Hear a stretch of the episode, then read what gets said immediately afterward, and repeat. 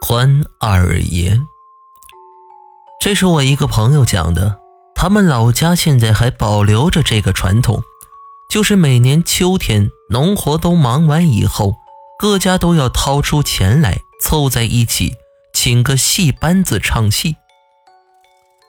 现在文化生活如此丰富，大家还对这项活动乐此不疲，就可想见当年民国初期大家的热情了。说是秋天，其实是深秋或者初冬，要唱三天三夜。当然啊，演员不是连轴转，你唱完我唱也都有休息时间。但是啊，这要求戏班子里的演员比较多，说白了就是有闲人。哪个戏班子会养闲人呢？有市场啊，也就有人才。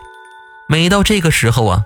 附近的业余爱好者就会来搭班不但自己过了戏瘾，而且多少还能挣几个零花钱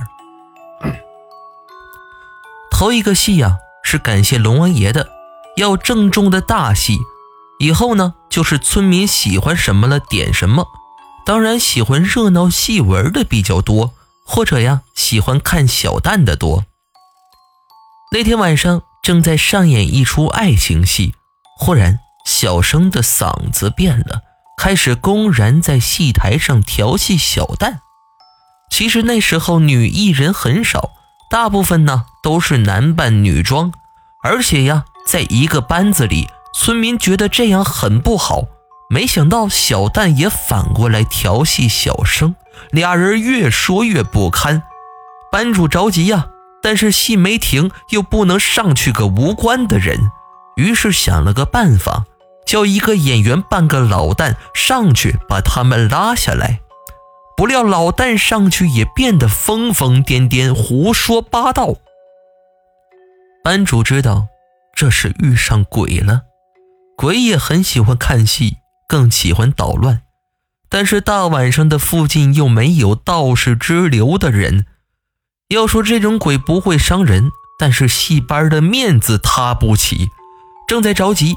一个来搭班的人说他有主意，这个人呢，就是我朋友的一位叔祖。主意很简单，请关老爷出场。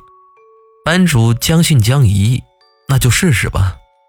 叔祖呢，当仁不让，扮上关云长，等提着青龙刀一上台，只见一股旋风狂扫而去，台上那三个人呢，立刻就清醒了。叔祖拿了双份的报酬。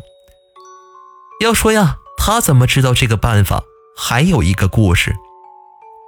朋友的叔祖呢，农忙时期呢，唱戏当做一项重要的兼职收入，而且他是个喜欢闲逛的人，有的时候呢会去外县，在那里呀，如果有人需要他，他也会搭个小班一次，在他搭班子的外县，晚上唱的戏是《马月谈戏》。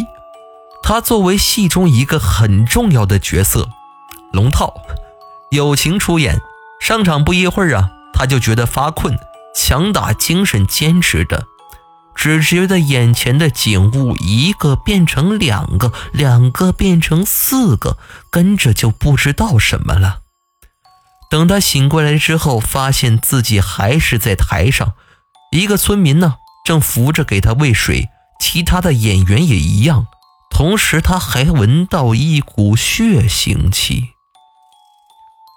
后来呀，他才知道他们在上面唱的正好，然后大家伙一齐跪下了，冲着戏台磕头不止。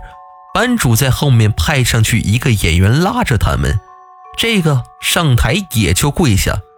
班主走南闯北有经验，叫后台赶紧办关二爷。一般说来呀，扮上关二爷出去。